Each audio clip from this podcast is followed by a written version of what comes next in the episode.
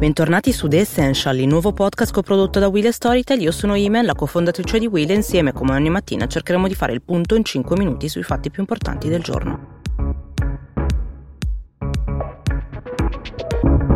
Oggi alle 15 ci sarà il tanto atteso momento della settimana che è quello del Consiglio europeo che vedrà riunirsi i capi di Stato e di governo dei Paesi membri UE per capire effettivamente quali saranno le risposte economiche da adottare per aiutare i Paesi membri in difficoltà. Ieri il Presidente Conte ha aggiornato Mattarella sullo stato delle trattative tra i Paesi membri UE che come sappiamo sono divisi in due fronti tra i Paesi del nord e i Paesi del sud. Il Consiglio europeo dovrà elaborare le proposte che l'Eurogruppo già aveva previsto previsto nel famoso pacchetto economico da 540 miliardi con dentro diversi strumenti, quattro in particolare, di questi quattro solamente tre vedono un po' una convergenza europea, sul quarto che è il Recovery Fund invece c'è un po' più di eh, incertezze e la proposta è molto confusa e vaga. Sui primi tre invece strumenti c'è una buona probabilità che ci sia una convergenza appunto europea, il primo è lo SURE, il piano di cui abbiamo detto la Commissione europea vorrà aiutare la cassa integrazione dei paesi più in difficoltà, la BEI, che è la Banca Europea degli Investimenti, che aiuterà invece le aziende, e sul MES, che invece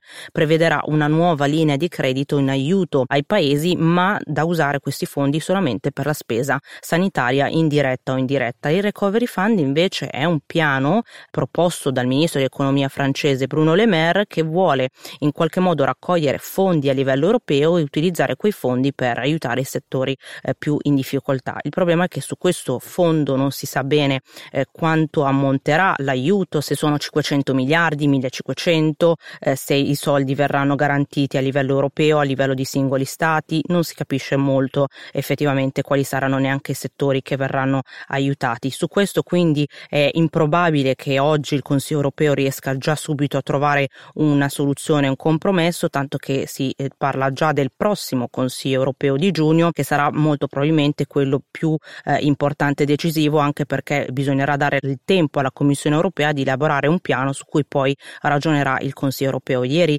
Charles Michel, il Presidente del Consiglio europeo, ha mandato una letterina a eh, tutti i capi di Stato e di Governo per esortarli a trovare una soluzione al negoziato vero e proprio che inizierà invece a giugno.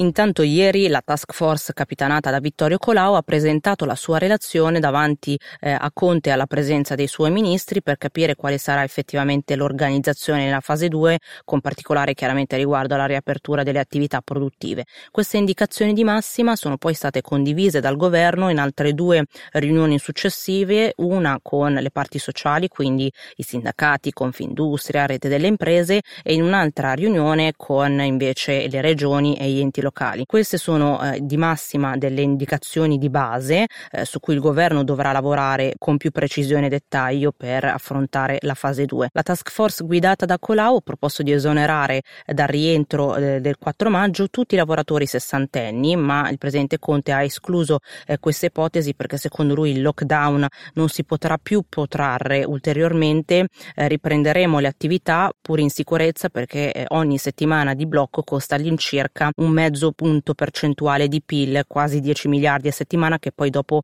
non avremo più occasione di recuperare. Quando è quindi previsto il rientro, per chi ha già tutto, quindi si è conformato ai protocolli di sicurezza e rientra nelle categorie di rischio basso, potrà già partire il 27 aprile. Chi invece non, non riuscirà ad avere tutto in tempo, scaglionato a maggio. La base del rientro è stata mappata sugli indici di rischio compilati dall'INAIL e a tenere un indice di rischio medio-basso sono state innanzitutto l'industria automobilistica, quella del tessile, la metalurgia, la siderurgia, le costruzioni. Queste attività quindi possono partire dal 27 aprile subito, mentre tutte le altre capiremo eh, insieme nei prossimi giorni quando eh, potremo tornare a un nuovo ordine di normalità.